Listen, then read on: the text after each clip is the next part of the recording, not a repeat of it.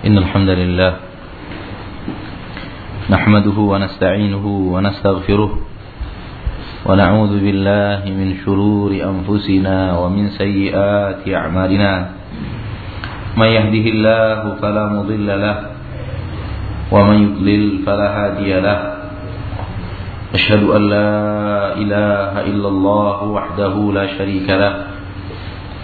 وأشهد أن محمدا عبده ورسوله.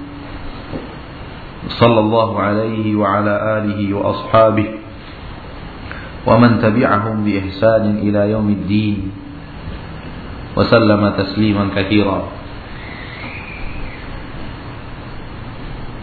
أما بعد الحمد لله yang kembali mempertemukan kita di majlis-majlis tauhid di majlis-majlis akidah dan tauhid adalah ilmu yang paling utama di dalam syariat Islam. Keutamaannya adalah keutamaan yang tidak tertandingi. Dan tauhid adalah ilmu yang paling mulia. Karena tolak ukur mulianya sebuah ilmu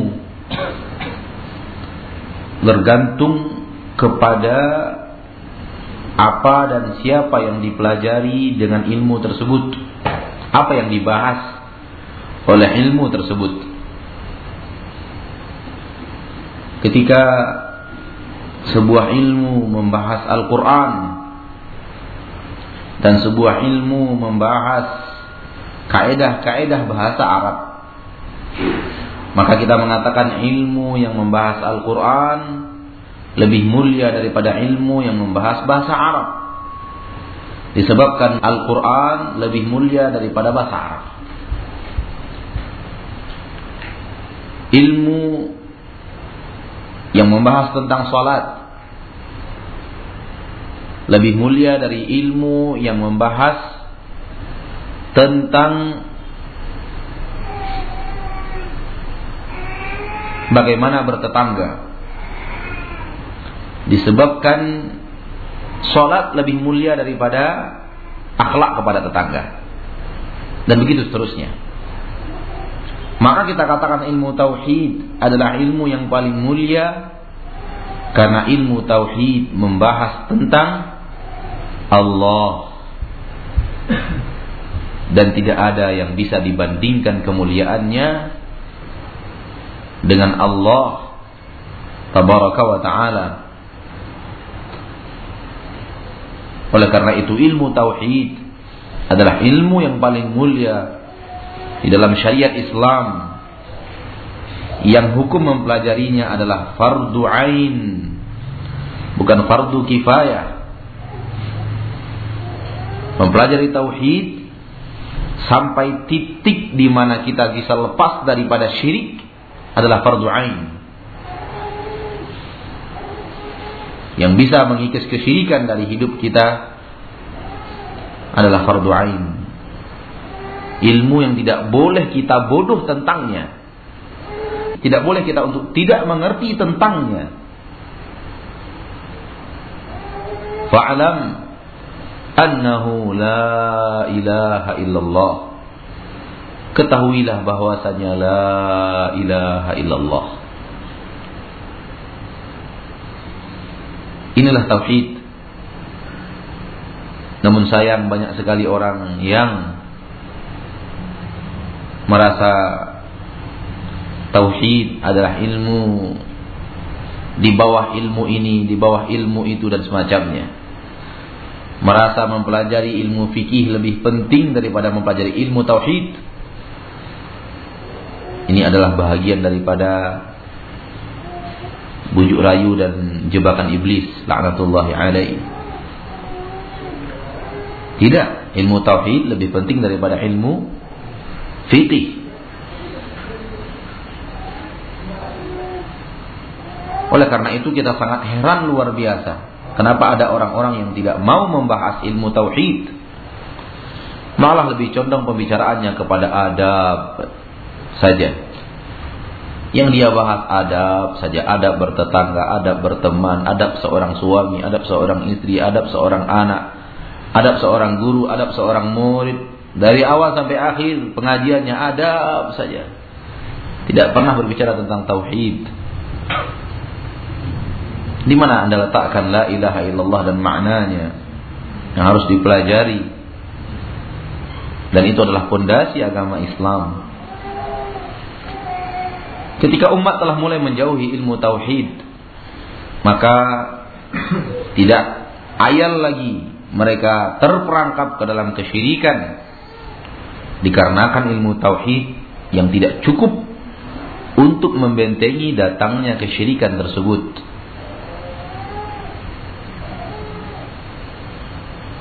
Oleh karena itu kita ingin majelis ini kita terus membahas tentang ilmu-ilmu tauhid. Mudah-mudahan selesai kitab Kashfus Syubuhat kita bisa membahas kitab tauhid yang lainnya sehingga perlahan tapi pasti kita melangkah kepada ilmu tauhid yang semakin kuat, semakin kuat dan semakin kuat dan tidak ada yang lebih berharga di sisi Allah daripada amalan. Melebihi pengamalan yang sebenarnya tentang la ilaha illallah. Di dalam hadis yang para ulama ahli hadis berbeda pendapat tentang dhaif dan hasannya. Sebagian mengatakan dhaif dan sebagian mengatakan hasan. Derajatnya hasan seorang lelaki datang di akhirat di masa berhisab dengan catatan-catatan amal kejahatan yang luar biasa. Catatan amal-amal kejahatannya dan kefasikannya dan kemaksiatannya yang luar biasa, banyak sekali. Kemudian Allah bertanya kepadanya, apakah engkau memiliki kebaikan? Laki itu mengatakan, saya tidak memiliki kebaikan. Kemudian Allah mengatakan, kamu memiliki kebaikan. Lalu dikeluarkanlah sebuah kertas, bitaqah, kartu. Di kartu itu tertuliskan, La ilaha illallah. Berkata orang ini, apa yang bisa dibuat oleh kartu ini dengan sijilat ini yang sangat banyak ini, catatan amal saleh ini, yang satu eh, catatan amal maksiat ini, yang satu saja jauh mata memandang catatan itu. Maka diletakkanlah sijilat itu di satu timbangan, lalu bitaqah kartu yang ada di atasnya la ilaha illallah diletakkan di timbangan berikutnya famalat bihinna la ilaha illallah. Ternyata la ilaha illallah lebih tinggi daripada lebih berat daripada dosa-dosanya. Maka Allah ampunkan dia. Ini menunjukkan tentang keutamaan la ilaha illallah yang luar biasa. Andai kita mengucapkannya dan tidak menghanguskannya. Karena ada orang yang mengucapkannya kemudian menghanguskannya kembali Baik dengan ucapan atau dengan tindakan. Atau dengan hati, keyakinan. Ia hanguskan ucapan la ilaha illallahnya. Seperti orang yang mengucapkan la ilaha illallah. Namun kemudian berdoa kepada selain Allah. Perbuatannya tersebut menghanguskan la ilaha illallahnya. Karena la ilaha illallahnya melarangnya untuk melakukan ini.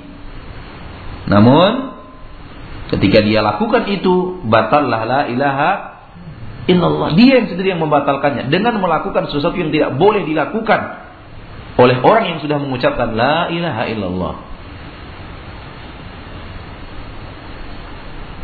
Oleh karena itu kebodohan atau ketidakpahaman kita tentang la ilaha illallah berbahaya sekali. Berbahaya seorang muslim, seorang muslimah tidak tahu makna la ilaha illallah yang sesungguhnya Dan apa yang diinginkan oleh la ilaha illallah dari dirinya. Dan apa yang harus dijauhi untuk agar la ilaha illallahnya tidak batal dan tidak musnah. Selalu kita sampaikan dan kita tidak bosan-bosan untuk mengulangnya. Seandainya pilihannya adalah dua, tidak ada pilihan yang ketiga. Hanya dua pilihan, kita disuruh memilih. Wafat dengan seluruh dosa dan maksiat, kecuali syirik. Wafat dengan seluruh dosa dan maksiat, kecuali syirik. Kufur. Atau wafat dengan seluruh ibadah, namun beserta dengan syirik. Dua pilihan saja. Tidak ada pilihan yang ketiga. Seandainya dihadapkan kita kepada pilihan ini, maka pilihannya adalah seluruh maksiat dengan tauhid. Bukan seluruh ibadah dengan dengan syirik. Karena maksiat dengan tauhid tidak akan mengekalkan orang di neraka. Ketika amal kejahatannya jauh lebih berat daripada amal kebaikannya, Allah akan adab di neraka orang ini kalau tidak Allah ampunkan. Sampai batas waktu tertentu. Tapi kalau orang yang datang dengan ibadah kepada Allah kemudian dia datang dengan kesyirikan, Allah la yaghfiru ayyushraka bih. Allah tidak akan mengampunkan dosa orang yang datang kepadanya dengan membawa dosa syirik. Maka dosa syirik dosa yang tidak akan terhapuskan disebabkan karena itu orang itu akan kekal di neraka untuk selama-lamanya. Walaupun dia datang dengan seluruh ibadah. Inilah pentingnya la ilaha illallah. Inilah pondasi la ilaha illallah. Dan inilah tujuan utama Allah menurunkan Al-Quran. Mengutus para nabi dan rasul. Untuk mengajarkan umat manusia akan la ilaha illallah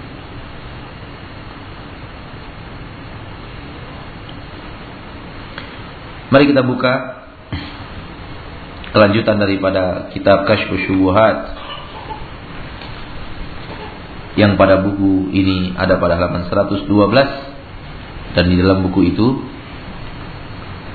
133 di baris yang ketiga.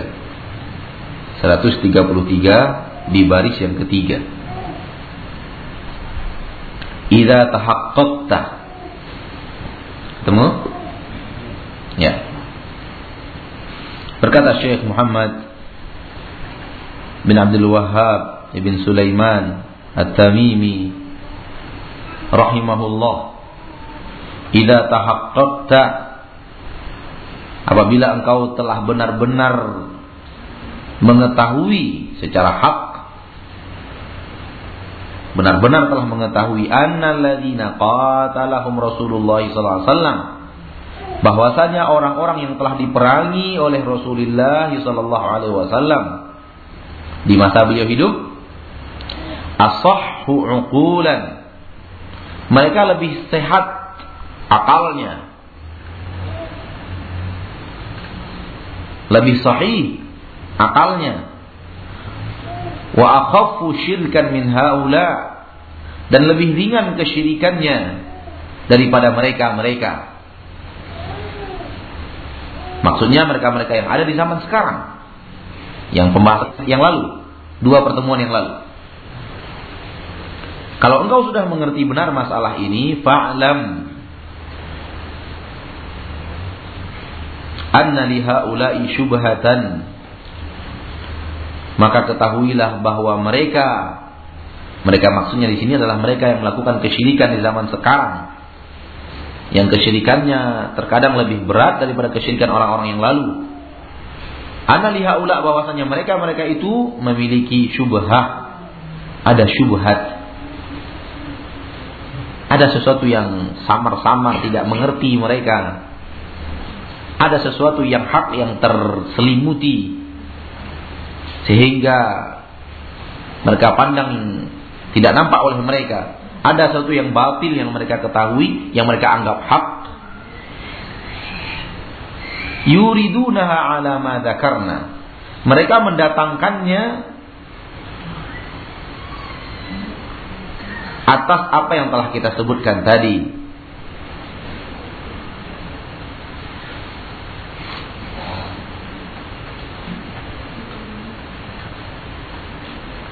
Wahiyya min a'wami syubahihim.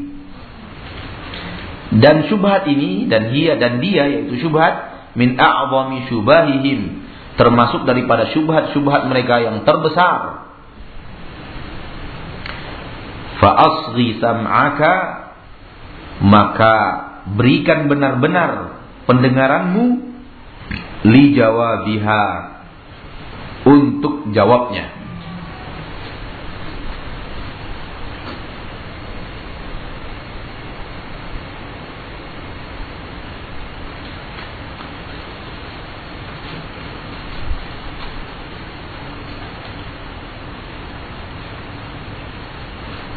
Mereka berkata, wahiyya annahum yaqulun.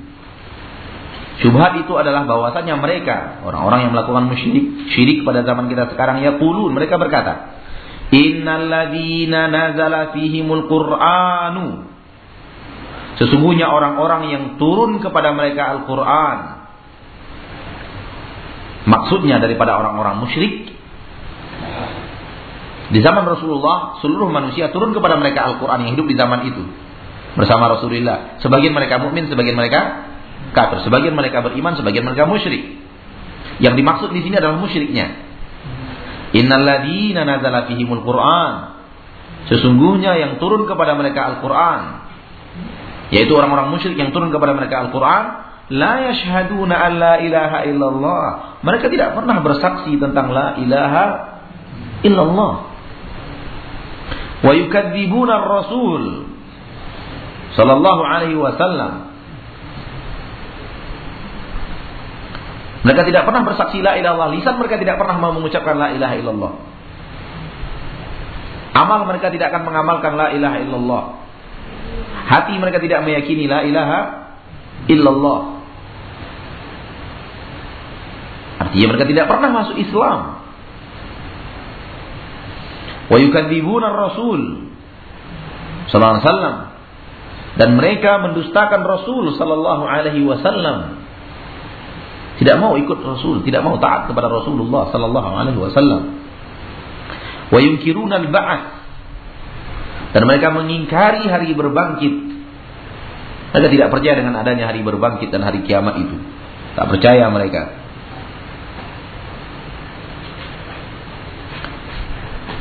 Wa al-Qur'an. Mereka mendustakan Al-Qur'an. Mereka mendustakan Al-Qur'an. Wa yaj'alunahu sihra. Dan mereka menjadikan Al-Qur'an itu sihir.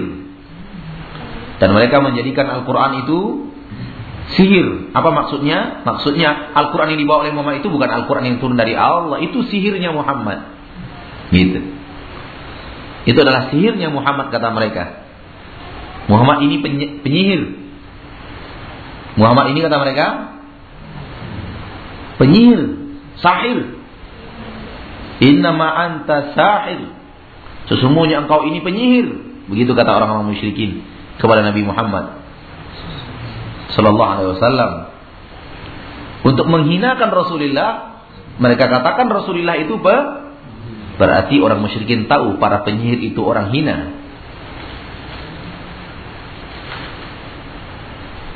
Berarti orang musyrikin Mekah tahu bahwa profesi sebagai penyihir itu hina.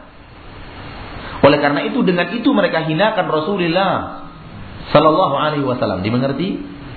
Insyaallah. Kalau orang musyrikin Mekah tahu profesi penyihir itu hina, kenapa orang mukmin sekarang, orang Islam sekarang tidak tahu bahwa itu hina? Menjadi seorang penyihir itu hina. Dahulu umat-umat Nabi, Nabi-Nabi sebelum Nabi Muhammad dan umat Nabi Muhammad juga sering menuding Nabi mereka sebagai penyihir untuk menghinakan Nabi mereka. Berarti mereka tahu bahwa penyihir itu hina. Profesi sebagai seorang penyihir itu profesi yang hina. Oleh karena itu mereka hinakan Rasul-Rasul Allah dengan menyebut mereka sebagai orang yang berprofesi sebagai penyihir. Maka na'udzubillah dibutakan mata kita untuk mengetahui bahwa sihir itu hina. Dan profesi sebagai penyihir itu hina. Dahulu orang Quraisy ketika hendak membangun Ka'bah, kita tahu bahwa di ketika Rasulullah ketika sudah berumur 30-an tahun, Ka'bah itu sudah rapuh, sudah harus direnovasi. Kemudian sepakat orang Quraisy untuk membangunnya, merenovasinya, merubah lagi dindingnya karena sudah rapuh sekali. Bahkan sebagian dinding-dindingnya sudah ada yang jatuh. Ketika mereka hancurkan Ka'bah itu dan ingin membangun Ka'bah yang baru, mereka buat pengumuman Jangan masukkan harta kalian untuk membangun Ka'bah ini kecuali harta yang halal.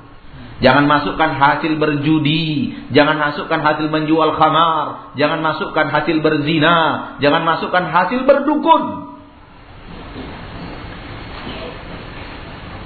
Orang Quraisy tahu kalau perdukunan itu haram.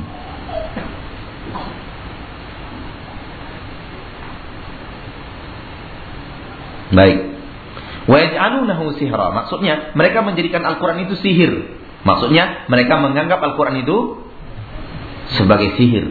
Mereka tidak yakin itu adalah wahyu yang datang dari Allah pencipta langit dan bumi kepada Rasul yang mulia Nabi Muhammad SAW. Ini keadaan orang musyrikin. Wa nahnu nushhidu an la ilaha illallah wa anna Muhammadar Rasulullah. Itu mereka orang-orang musyrikin. Sementara kami Bersaksi bahwasanya la ilaha illallah. Wa anna Muhammadar Rasulullah. Wa nusaddiqul Qur'an. Kami membenarkan Al-Qur'an. Wa nu'minu bil ba'ats. Kami beriman dengan adanya hari berbangkit. Wa nusalli wa nasum. Kami puasa. Kami kami salat, kami puasa. Fa kaifa taj'aluna mithla ulaik? Bagaimana kalian menyamakan kami dengan mereka? Bagaimana kalian menjadikan kami seperti mereka? Ini syubhat yang kuat kata Syekh. Bagi orang yang tidak mendapatkan jawabannya maka dia akan susah untuk menjawab syubhat ini saking kuatnya. Akan tetapi bagi orang yang tahu menjawabnya maka ini syubhat yang lemah.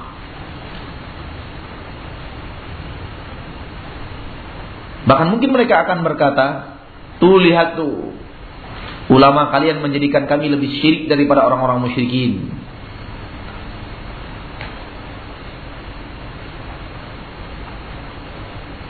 Seperti yang dibahas dalam dua pertemuan sebelum ini. Bahwa di zaman sekarang orang-orang bisa melakukan kesyirikan lebih tebal, lebih dahsyat, lebih parah daripada orang musyrikin. Dari dua dua hal.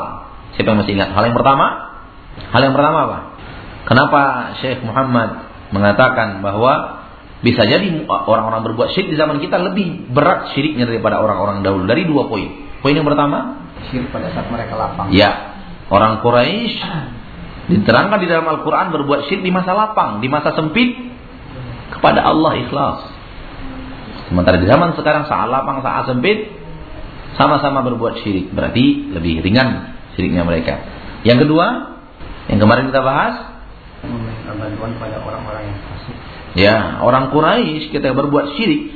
Mereka berbuat syirik kepada sesuatu makhluk yang taat sesuatu makhluk yang mulia atau makhluk yang taat dan tidak berbuat maksiat. Sementara zaman sekarang ada orang yang berbuat kesyirikan dengan menjadikan yang mereka syirikan dengan Allah itu sesuatu yang fasik, sesuatu yang hina. Dari dua poin ini. Lalu mereka akan datang kepada kita semua kata Syekh bahwa bagaimana kalian akan menyamakan kami dengan mereka? Sudah jelas mereka tidak pernah mengucapkan la ilaha illallah Muhammad Rasulullah. Mereka mendustakan Nabi Muhammad. Mereka mereka memerangi Nabi Muhammad. Mereka tidak beriman kepada hari berbangkit. Mereka tidak pernah sholat, tidak pernah puasa. Bahkan mereka berusaha untuk membunuh Nabi Muhammad SAW. Sementara kami tidak pernah mengerjakan. Kami orang yang saban hari sholat, saban waktu puasa. Kami orang mengatakan la ilaha illallah Muhammad Rasulullah. Bagaimana ini? Bagaimana mungkin kalian akan menyamakan antara orang yang mendustakan masalah-masalah berat yang seperti itu dengan orang-orang yang mengakuinya? Bagaimana kalian akan samakan? Kalian telah menyamakan orang yang sebenarnya berbeda Bukan hanya sebatas itu, bahkan kalian jadikan orang itu sama, bahkan lebih berat. Aneh kalian ini. Gitu kira-kira. Dari jawaban mereka, tahulah kita bahwa mereka ingin mengatakan kepada kita bahwa kami bukan orang-orang musyrik. Tidak mungkin kami sama dengan mereka. Sementara kalian menjadikan kami adalah orang-orang musyrik, bahkan lebih parah daripada orang musyrik. Bagaimana mungkin kalian akan menjadikan kami orang musyrik padahal kami memiliki sifat-sifat yang mulia seperti ini?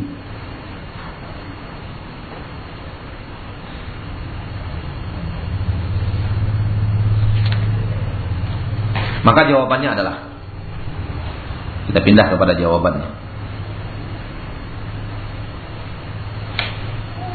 Hal jawabu maka jawabannya adalah ini jawaban yang pertama. Ada beberapa jawaban yang akan dijawab oleh Syekh. Ini jawaban yang pertama. Allah khilafa bainal ulama'i kullihim bahwasanya tidak ada khilaf antara para ulama seluruhnya mereka. Seluruh mereka tidak ada khilaf di kalangan mereka. Anna rajula idza saddaqa Rasulullah sallallahu alaihi wasallam fi syai'in wa kadzdzabahu fi syai'in bahwasanya apabila seseorang telah membenarkan Rasulullah sallallahu alaihi wasallam dalam sebuah masalah dalam suatu perkara dalam beberapa urusan wa kadzabahu fi syai'in namun mendustakan Rasulullah sallallahu alaihi wasallam dalam sebuah perkara yang lain dalam urusan yang lain dalam hal-hal yang lain tidak khilaf di kalangan para ulama apabila ada orang yang dalam metodanya kepada syariat Islam yang ini dia imani yang ini tidak Yang ini dia setujui, yang ini tidak dia setujui. Annahu kafirun. Orang seperti ini bahwasanya dia sebenarnya adalah orang kafir. Lam yadkhul fil Islam, belum masuk ke dalam agama Islam.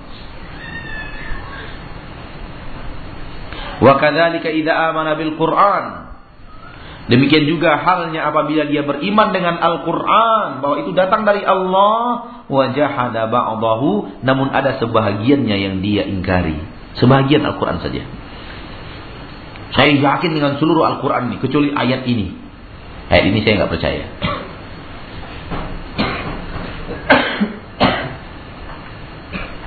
Sepakat para ulama. Bahwa tindakan yang seperti ini mengeluarkan orang dari agama Islam. Kafir kufur. Kaman aqarra tauhid. Seperti orang-orang yang mengakui tauhid, wajahada wujub salah, lalu dia mengingkari hukum wajibnya salat. Au aqarra tauhid was salah, atau dia mengakui akan tauhid dan salat, wajahada wujub zakat, lalu dia mengingkari kewajiban membayar zakat. Au aqarra bihadza kullihi. Atau dia mengakui semuanya, tauhidnya, salatnya, zakatnya, wajahada sauma. Kemudian dia mengingkari wajibnya saum. Au aqarra bihadza kullihi wajahadal hajj. Atau dia mengakui semuanya, tauhid, syahadat, salat, zakat, puasa, dia akui semuanya, namun dia mengingkari akan kewajiban berhaji bagi yang mampu. Kewajiban berhaji hanya bagi yang mampu. Demikian juga kewajiban zakat, maaf, terlambat kita tadi. Demikian juga bagi yang zakat, bagi yang mampu, bagi yang mampu untuk mengeluarkan zakat. Walamma lam yanqad unasun dan tatkala tidak taat tidak tidak tunduk sebahagian manusia di zamanin Nabi sallallahu alaihi wasallam lil hajj pada zaman Nabi Shallallahu Alaihi Wasallam untuk berhaji, anzalallahu fi haqqihim Allah turunkan dalam masalah mereka, dalam urusan mereka, walillahi 'alan nasi hijjul baiti man istata'a ilaihi sabila. Allah Subhanahu wa taala mewajibkan kepada manusia berhaji ke bait, ke rumahnya, ke rumah Allah bagi barang siapa yang memiliki kesanggupan untuknya berjalan. Artinya sanggup dia untuk pergi haji.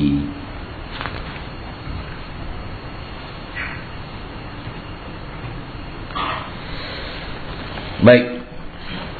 Kita perluas pembahasan ini dengan keterangan. Setelah kita dengarkan tadi syubhat, ada hal yang tidak dimengerti oleh orang ini di dalam syubhat yang ada di kepalanya. Ketika dia mengatakan tadi bahwa bagaimana mungkin kalian menjadikan kami sama dengan orang-orang musyrikin di zaman Rasulullah SAW. Hanya dengan tindakan kami yang seperti ini kalian samakan kami dengan mereka. Bahkan kalian mengatakan kami lebih berat. Bagaimana mungkin? Mana bisa disamakan? Bahwa mereka tidak pernah bersaksi la ilaha illallah. Sementara kami setiap hari mengucapkan la ilaha illallah. Sementara kami setiap selesai sholat, la ilaha illallah, la ilaha illallah. Setiap selesai sholat. Orang musyrik tidak pernah mengucapkan itu. Mereka mengingkari puasa, mereka mengingkari haji, mereka mengingkari Al-Quran, mereka mengingkari Rasulullah dan semua itu kami kerjakan. Ada satu yang luput dari pemahaman mereka. Bahwa mengingkari satu poin syariat di dalam agama Islam, mengingkari satu poin syariat yang sudah nas jelas nyata dari syariat Islam. Kita ingkari itu sama dengan mengingkari semuanya.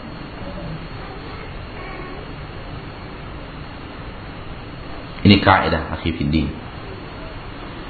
Oleh karena itu Allah Subhanahu wa taala berfirman di dalam Al-Qur'an, "Ya ayyuhalladzina amanu udkhulu fis silmi kafah." Hai orang-orang yang beriman, masuklah kalian ke dalam agama Islam semuanya, seluruhnya. Tidak boleh agama Islam ini sebahagiannya diamalkan, sebahagiannya ditolak. Tidak boleh. Tidak boleh sebahagian syariat Islam ini sebahagiannya dilakukan, sebahagiannya kita ingkari. Itu nggak boleh. Seperti itu diterang oleh Syekh tadi. Percaya dia akan tauhid, percaya dengan tentang sholat, dia akan melakukan zakat, dia akan berpuasa. Namun dia tidak yakin akan hukum wajib haji. Sama saja kosong, nihil jadinya. Semua yang kebaikan-kebaikan dia tadi menjadi nol.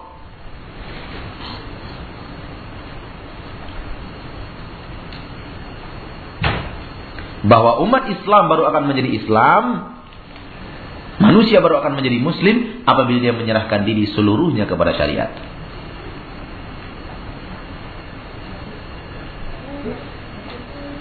Di dalam keyakinan tidak boleh satu pun bahagian daripada syariat Islam yang sah, yang nyata, yang jelas tidak boleh satu pun kita ingkari. Tidak boleh satu pun kita ingkari. Mengingkari satu poin saja yang sudah jelas, sudah sampai kepada kita itu syariat Islam yang sah. Kita ingkari satu poin itu sama dengan mengingkari seluruh agama Islam. Ini mereka tidak paham. Mereka mengira sholat mereka bermanfaat dengan berbuat syirik. Mereka mengira zakat mereka bermanfaat dengan berbuat syirik. Mereka mengira syahadat mereka setiap hari bermanfaat dengan berbuat syirik. Padahal Al-Quran telah jelas menerangkan la in asyrakta la yahbatanna amaluka. Kalau engkau berbuat syirik, hapus seluruh amal salehmu. Hapus seluruh amal salehmu. Tegas Al-Quran mengatakan, kalau kamu berbuat syirik, hapus seluruh amal salehmu. Berarti syahadatnya gak bermanfaat, zakatnya tidak, sholatnya tidak bermanfaat, zakatnya tidak bermanfaat, puasanya tidak bermanfaat, hajinya tidak bermanfaat. Kalau dia berbuat Syirik hapus amal, kembali ke titik nol. Tidak ada apa-apa. Sama dengan Al-Quran. Kata Syekh. Saya iman seluruh yang ada dalam Al-Quran 30 juz ini saya imani semuanya. Kecuali ayat yang satu ini. Nah yang satu ini saya nggak nggak yakin ini yang satu ini. Kayaknya yang satu ini di Nabi Muhammad yang buatnya sendiri bukan dari datang dari langit ini kayaknya ini. Gak yakin saya ini firman Allah. Cukup satu ayat itu yang Anda ingkari tersebut mengeluarkan Anda dari jalan agama Islam seluruhnya. Tidak berguna keimanan Anda dengan seluruh Al-Quran kalau ada satu ayat saja dari ayat itu yang Anda katakan bukan bagian dari para. Saya tidak percaya dengannya. Karena kepercayaan kita tentang tentang agama Islam harus totalitas. Kepercayaan kita kepada Al-Quran harus totalitas. Tidak boleh sebahagiannya dipercaya, di, diyakini, dipercayai, sebahagiannya tidak dipercaya dan didustakan. Tidak boleh. Diingkari sebahagiannya, diyakini sebahagiannya, tidak bisa.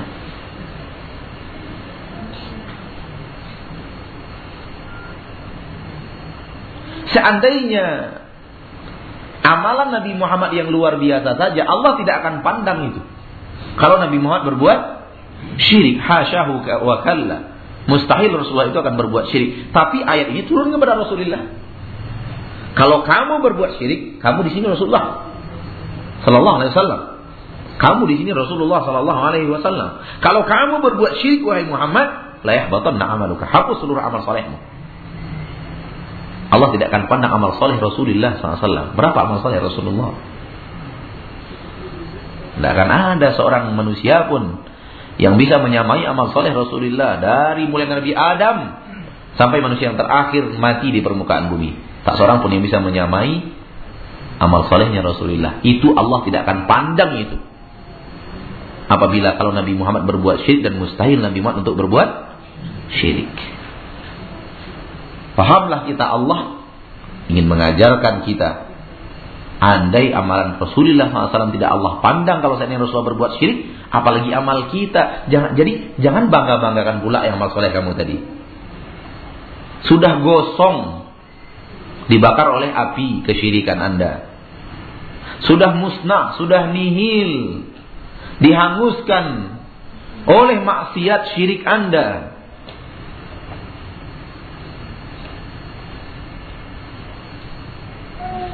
Hati-hati masyaallah muslimin. Ini yang mereka tidak mengerti. Ini yang mereka tidak paham. Oleh karena itu kita harus menjaga tauhid kita dari seluruh syariat kita tidak boleh ada yang kita ingkari. Agama Islam tidak boleh ada yang diingkari. Apabila sudah sampai kepada kita itu syariat Islam, keterangannya jelas di dalam Al-Qur'an, ini hadisnya, sudah sampai kepada kita itu, kita ingkari, itu adalah kekufuran. Lain hal kalau ilmunya belum sampai kepada kita. Karena kalau ilmunya belum sampai kepada kita, kita akan dapatkan uzur dari Allah Taala karena kejahilan kita tentang masalah tersebut. Walaupun kita terus terus dituntut untuk terus belajar dan mendalami syariat Islam, Nah, dalam hal ini ingin saya katakan satu masalah penting.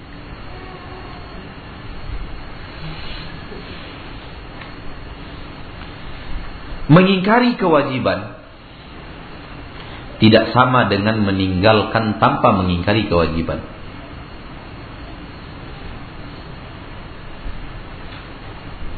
Mengingkari kewajiban tidak sama dengan meninggalkan tanpa mengingkari kewajiban.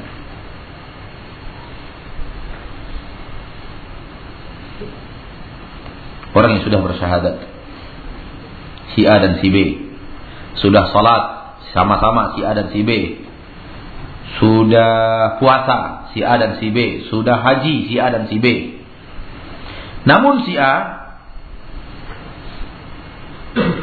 tidak membayar zakat dikarenakan dia malas sayang sama hartanya sayang dia sama hartanya malas dia mengeluarkan enak-enak saja saya capek-capek ini enak kan beli kebun Ya kalau kalau zakatnya baru sampai 250 ribu, 2 juta masih mending. Ada orang bisa bayar zakat sampai 500 juta loh. Zakatnya satu bisa beri ruko loh. Kalau sudah sampai sebegitu, itu godaannya besar juga. Sama ketika kita mau berinfak, mau infak seribu, mau infak satu juta, tentu godaannya berbeda. Betul tidak? Ya. Ada orang yang, yang zakatnya, kalau dihitung kewajiban zakatnya, sudah harus mengeluarkan uang 500 juta. Godaannya luar biasa. Malas dia. Mending saya beli ruko, nanti taubat lagi, pergi haji lagi, misalnya. Tapi dia yakin betul bahwa dia salah. Karena zakat itu wajib bagi dia. Namun dia tidak keluarkan, dia tidak kerjakan itu karena memang malas dan didatangi oleh syaitan kecintaan kepada hartanya. Dengan ini si A. Adapun si B,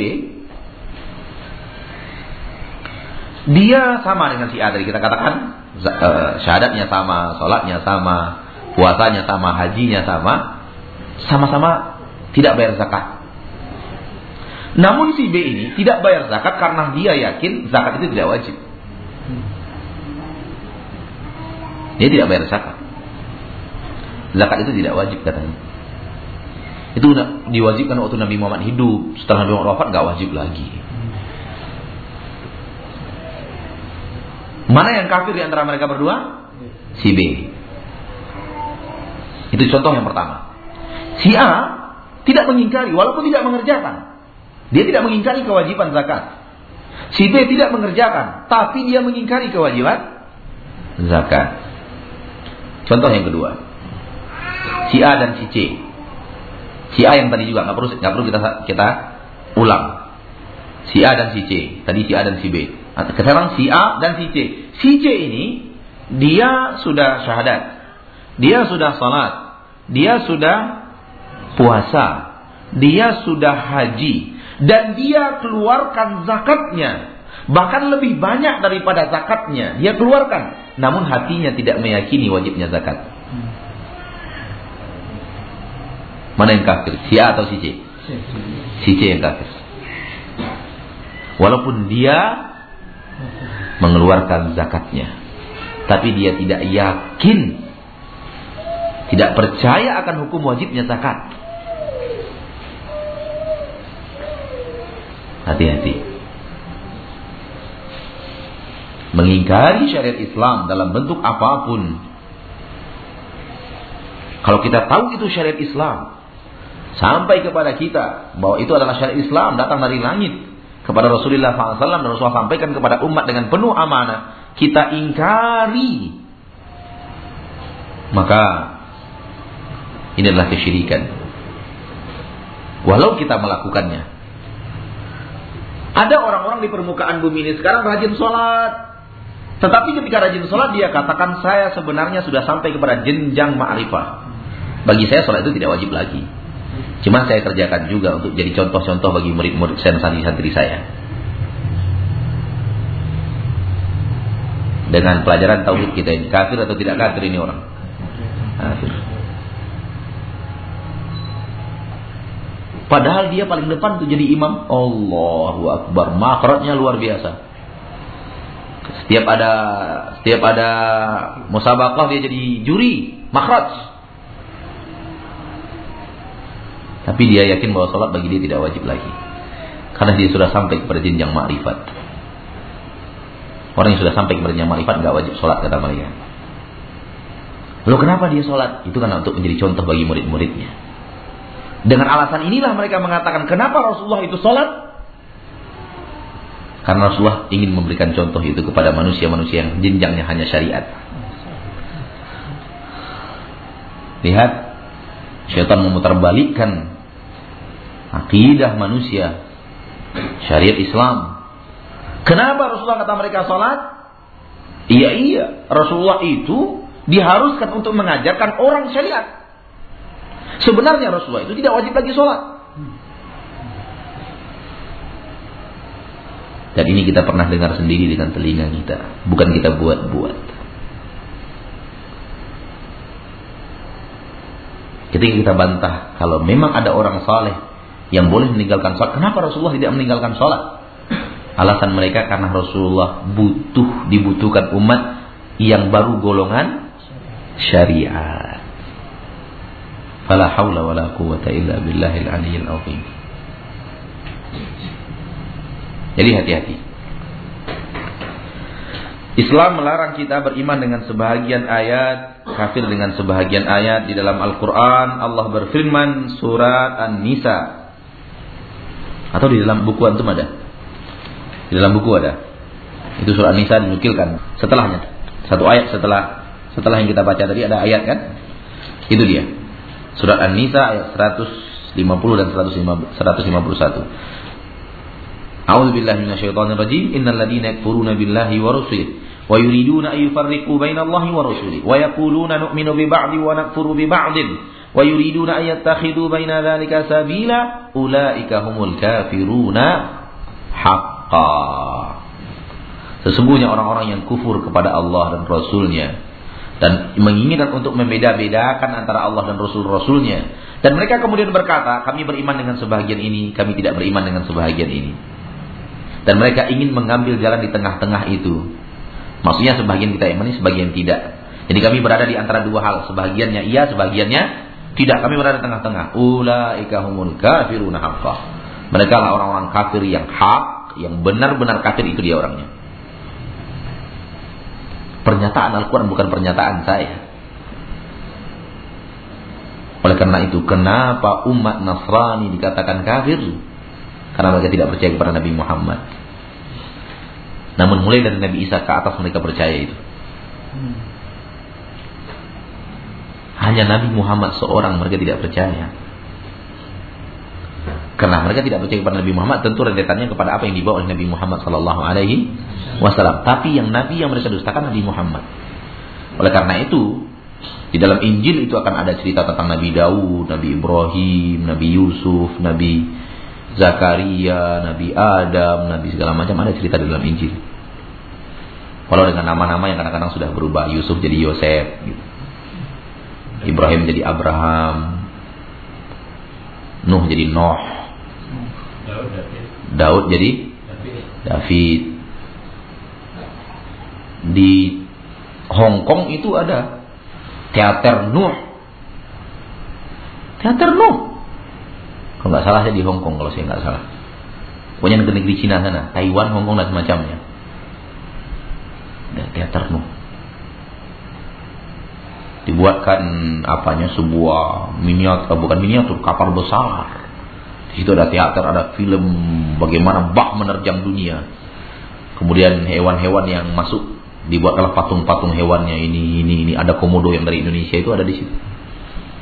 Ini patungnya aja masuk dalam kapalnya Nabi Nuh. Mereka beriman. Tapi mereka tidak percaya dengan Nabi Muhammad sallallahu alaihi wasallam. Mereka mendustakan Rasulullah SAW. Mereka kafir. Di dalam Al-Quran, kalau surat saya tidak salah surat Syu'ara, Allah Subhanahu wa taala berfirman, "Kadzabat qaumu Nuhinil mursalin." Kadzabat qaumu 'adinil mursalin. Kaum Nuh telah mendustakan seluruh rasul. Kaum Ad telah mendustakan seluruh rasul.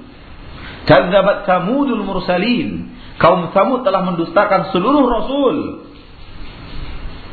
Di situ para ahli tafsir berkata, sebenarnya yang didustakan oleh kaum kaum Nuh, Nuh sendiri, alaihi salam, Nabi Nuh sendiri. Betul tidak? Mereka tidak mendustakan Nabi Muhammad, mereka nggak tahu Nabi Muhammad itu ada atau tidak. Mereka tidak mendustakan Nabi Ibrahim Nabi Ibrahim belum datang. Tidak juga Yakub, tidak juga Sulaiman, tidak juga Zakaria, Ilyas dan yang lainnya uh, sallallahu alaihi wasallam. Tidak. Mereka mendustakan Nabi Nuh. Lalu kenapa di dalam ayat kadzabat qaumu Nuhin al-mursalin? Kaum Nuh telah mendustakan seluruh rasul yang diutus oleh Allah. Karena mendustakan seorang Nuh sama dengan mendustakan seluruh rasul. Kenapa Allah mengatakan kadzabat kaum Adinil mursalin? Kaum Ad telah mendustakan seluruh rasul. Padahal yang didustakan oleh kaum Ad hanya seorang rasul yaitu Nabi Nabi Hud. Kenapa dikatakan pengingkaran kepada Nabi Hud, mendustakan Nabi Hud sama dengan mendustakan seluruh rasul? Karena mendustai seorang rasul sama dengan mendustai seluruh rasul. Jadi tidak boleh di dalam agama kita. Nu'minu bi ba'di wa nakfuru bi ba'din itu tidak boleh. Apabila didustakan satu, dia benarkan seribu, tidak guna seribu itu.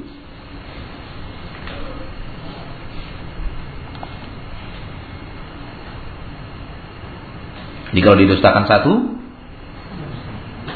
dia imani lima ribu, tidak berguna imannya lima ribu tersebut. Sampai dia juga beriman kepada yang satu yang dia dustakan tersebut. Apalagi kalau yang mereka dustakan puncaknya ilmu. Apalagi kalau yang mereka dustakan puncaknya syariat. Apalagi kalau yang mereka dustakan itu pondasi seluruh ketaatan. Apa dia? Tauhid. Kesyirikan yang mereka lakukan itu membumi hanguskan tauhidnya mereka. Kalau tauhidnya hancur, hancur pondasinya. Bangunan mana yang bisa berdiri kalau pondasinya sudah hancur?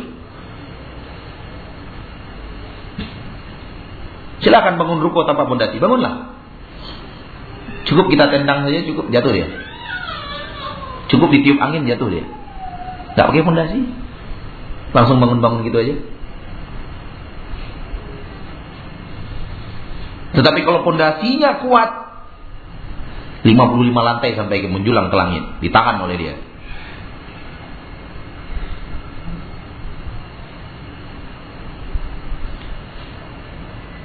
Bagaimana kalau yang kemudian Anda dustakan itu adalah adalah puncaknya syariat Islam. Pokok utamanya syariat Islam, pintunya syariat Islam. Pintunya syariat Islam itu, agama Islam seorang itu adalah tauhidnya. Selamat tauhidnya, selamat Islamnya. Walau kemudian dia berbuat maksiat, Islamnya masih selamat. Dia belum akan keluar dari koridor Islam. Tapi kalau tauhidnya sudah rusak dengan syirik, hilang.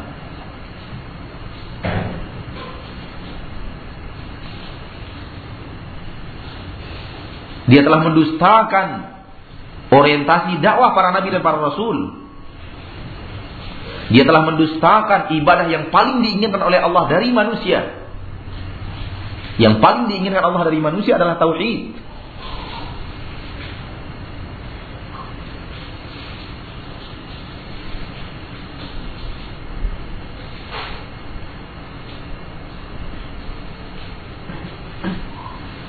Oleh karena itu, orang yang memandang hujah tadi, yang memandang syubhatnya orang tadi, apabila kita memandang syubhatnya, Nampak betul bahwa mereka itu tidak mengerti tentang tauhid itu seperti apa.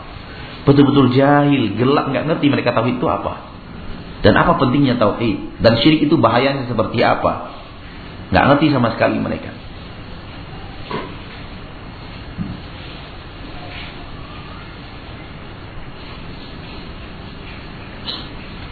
Orang yang membenarkan tauhid secara lapas dan makna, fondasi agama telah dia benarkan. Namun dia ingkari cabangnya, bangunan di atasnya. Seperti sholat dan yang lainnya, itu juga bisa membatalkan syariat uh, Islam seseorang. Seperti yang telah kita katakan tadi. Itu satu. Yang kedua,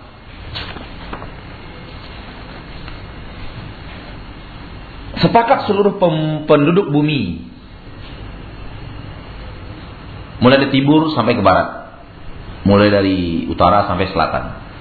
Baik yang muslimnya atau yang kafirnya.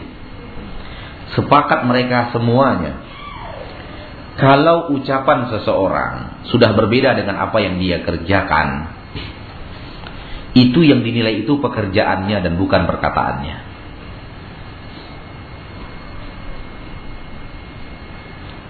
Siapa yang bisa mengingkari kaidah ini? Tidak ada. Tidak ada orang yang bisa mengingkari kaidah bahwa ucapan seseorang apabila berbeda dengan perbuatannya, yang dinilai orang adalah perbuatannya, bukan ucapannya. Apa yang saya inginkan? Saya setiap hari mengucapkan la ilaha illallah, la ilaha illallah, la ilaha illallah, la ilaha illallah. Namun dia juga berbuat syirik. Kira-kira yang dinilai oleh Allah kata-katanya atau syiriknya? Syiriknya. Orang akan dicap berdusta dan apa yang dia keluarkan dari lisannya dusta, bohong.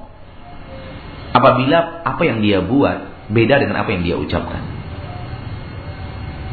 Lisannya la ilaha illallah, la ilaha illallah, la ilaha illallah. Dia berbuat syirik, bohong ucapan la ilaha illallahnya. Tidak laku ucapan la ilaha illallah itu. Jangankan kepada Allah di dalam syariat, kepada manusia saja kita mengatakan maaf ya tadi sore saya tertidur kata saya kata kita kan ke kawan kan. Padahal kawan tahu tadi sore dia main bulu tangkis. Apa gerangan kata kawan-kawan nih? Bohong kamu, kamu ucap enak aja kamu bilang kamu tidur. Saya lihat kamu main bulu tangkis tadi sore. Rela kamu main bulu tangkis lagi daripada janji kita meeting ini. Tentu gitu kata kawan. Tidak percaya saat kamu tidur itu nggak percaya. Karena saya lihat sendiri kamu main bulu tangkis. Lihat ucapan manusia berbeda dengan perbuatannya. Yang dinilai itu perbuatannya. Dan ucapannya dianggap ucapan bohong. Tidak ada arti sama sekali. Demikian juga halnya antara orang yang mengucapkan la ilaha illallah dengan orang yang berbuat syirik. Karena la ilaha illallah mengharuskan dia untuk hilang kesyirikan di dalam dirinya Ketika dia masih berbuat syirik dengan la ilaha illallah berbeda apa yang dia ucapkan dengan apa yang dia buat. Yang dinilai adalah apa yang dia buat bukan apa yang dia ucapkan. Yang dia ucapkan itu dianggap angin lalu, bohong, tidak ada artinya. Inilah bahaya syirik. Inilah bahaya kekufuran, pengingkaran. Waliyadzubillah. Kita terjebak dalam hal-hal yang seperti ini. Na'udzubillah min dzalik. Ya. Oleh karena itu dituntut betul kita untuk faham akan makna la ilaha illallah. Nasihat saya kepada diri pribadi dan kita semua Janganlah pula malas membaca kitab-kitab tauhid. Kadang-kadang syaitan datang kepada kita dengan membuat kita malas membaca kitab tauhid. Berasa lebih enak membaca kitab tentang fikih sehingga terabaikan kitab-kitab tauhid kita. Berasa lebih nyaman kalau membaca buku-buku sejarah. Emang asik memang membaca buku sejarah itu. Biografi, ada peperangan, ada cerita, ada ha? enak buku sejarah itu. Tapi janganlah pula melalaikan kita dari membaca kitab tauhid. Tidak ada perbandingan antara tauhid dengan cerita. Apalagi kalau ceritanya cerita seorang manusia. Hah? Allah maha adil dan maha bijaksana. Allah maha mengerti kebutuhan manusia. Sesuatu yang mahal, sesuatu yang sangat penting, sesuatu yang sangat butuh, sesuatu yang sangat dibutuhkan manusia, Allah mudahkan. Allah murahkan. Manusia butuh oksigen nggak? Mahal nggak oksigen itu? Hah? Murah. Hmm, gratis. Tidak perlu bayar-bayar. Lain kalau rumah sakit, orang jualan oksigen. Sekarang kita bicara oksigen, mahal nggak oksigen itu? Gratis, nggak perlu dibeli kan oksigen itu, kecuali kalau sudah sesuatu terjadi. Lain hal. Manusia butuh air nggak? Mahal nggak air itu? Mudah nggak mendapatkannya? Mudah. Coba lihat. Manusia butuh garam nggak? Mahal nggak garam itu? Gampang nggak mendapatkannya? Kita bandingkan. Manusia butuh mobil BMW nggak? Kita bicara BMW-nya yang mahalnya. Manusia butuh mutiara enggak? Dibandingkan tingkat kebutuhan mutiara dengan kita kebutuhan tingkat kebutuhan kita kepada garam, mana yang lebih butuh? Oleh karena itu Allah mudahkan garam, Allah sulitkan mutiara. Pernah nggak kita pikir kalau Allah balik? Harga garam semahal harga mutiara.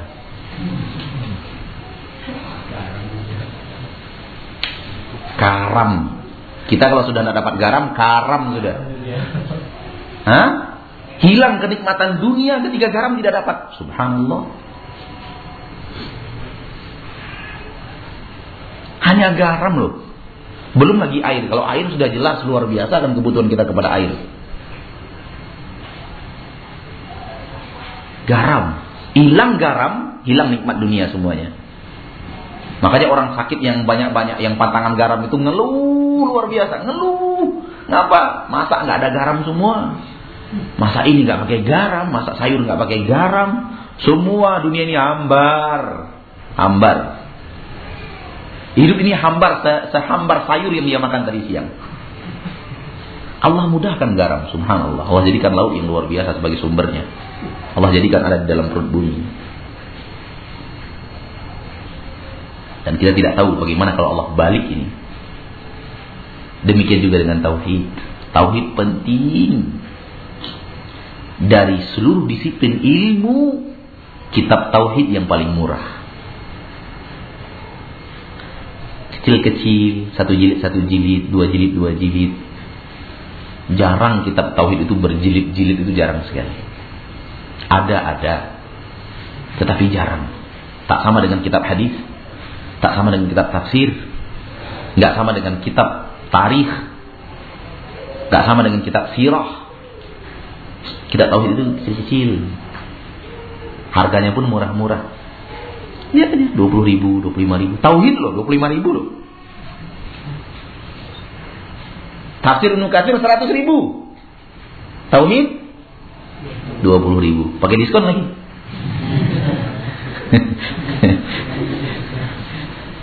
Hah? Apa Pak? Ya saya katakan tadi rata-rata. Kita akan mengambil hukum itu mayoritas. Kalau Bapak bilang Fatul Majid, Tauhid, saya bilang Fatul Bari.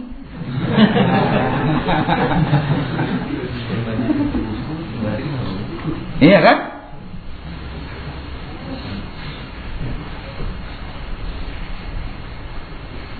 Tajul Arus, kamus bahasa Arab 32 jilid.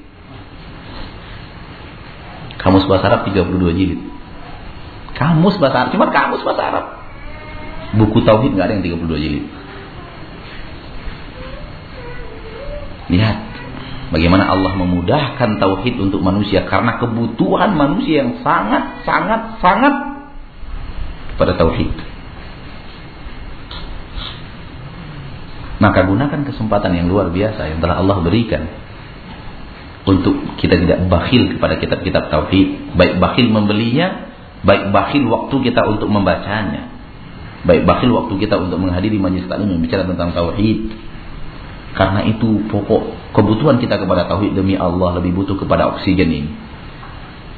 Oksigen ini lebih butuh kita kepada tauhid dibanding oksigen yang kita hirup sekarang. Tidak ada gunanya oksigen ini kalau tauhid kita hancur. Maka inilah ma'asyarul muslimin dan muslimat. Allah subhanahu wa ta'ala yang maha mulia.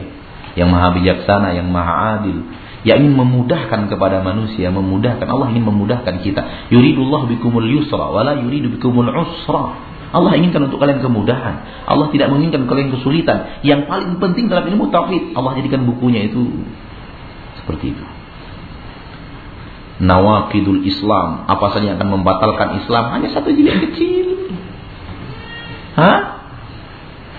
Syarat la ilaha illallah, rukun la ilaha illallah, syirik kecil, bahkan kadang-kadang kitab kecil begini. Tapi itu pondasi, pondasi agama kita, hati-hati. Jangan karena kecil, kecil pula kita pandang, nggak buku kecil ini. Enggak. Sesuatu itu dinilai dengan apa yang ada di dalamnya, bukan? Bukan karena ketebakannya. Syarat la ilaha illallah, rukun la ilaha illallah, itu pondasi agama kita. Walaupun dalam buku yang kecil. Namun kalau sudah kecil belum dibaca juga memang keterlaluan memang. Hah? Nah inilah mudah-mudahan Allah Subhanahu Wa Taala mudahkan kita untuk memahami syariat Islam terutama tauhid yang paling utama ya kita tidak melarang untuk membaca kitab sirah tidak melarang untuk tidak bisa kita, tidak mungkin kita larang untuk membaca Kita tak menganjurkan untuk membaca kitab tafsir, membaca kitab hadis, membaca kitab sejarah, membaca kitab fikih, membaca kitab apa lagi? Hah? Ada akhlak penting. Akan tetapi jangan sampai semua itu melalaikan kita dari membaca kitab tauhid yang bicara tentang akidah. Mudah-mudahan bermanfaat dan untuk sampai pertengahan Desember ini pelajaran kita terakhir. Ya, mungkin eh, baru setelah Desember kita bisa akan setelah pertengahan Desember ke bawah baru kita mungkin bisa akan bertemu lagi seandainya Allah Subhanahu wa taala memudahkan. Allah alam mana nggak tahu apakah antum akan cari ustadz yang membahas kitab uh, uh, membahas majelis ini menyambungnya atau bagaimana itu diserahkan kepada panitia saja. Dan alangkah baiknya kalau memang majelis diteruskan walaupun bukan pelajarannya ini. Kita tauhid juga dengan tauhid yang seperti apa gitu. Gak ada masalah yang ringan yang yang yang, yang ya. Sampai di sini dulu karena karena sebab yang antum mungkin hampir semuanya tahu karena tidak bisa hadir lagi untuk sampai pertengahan Desember.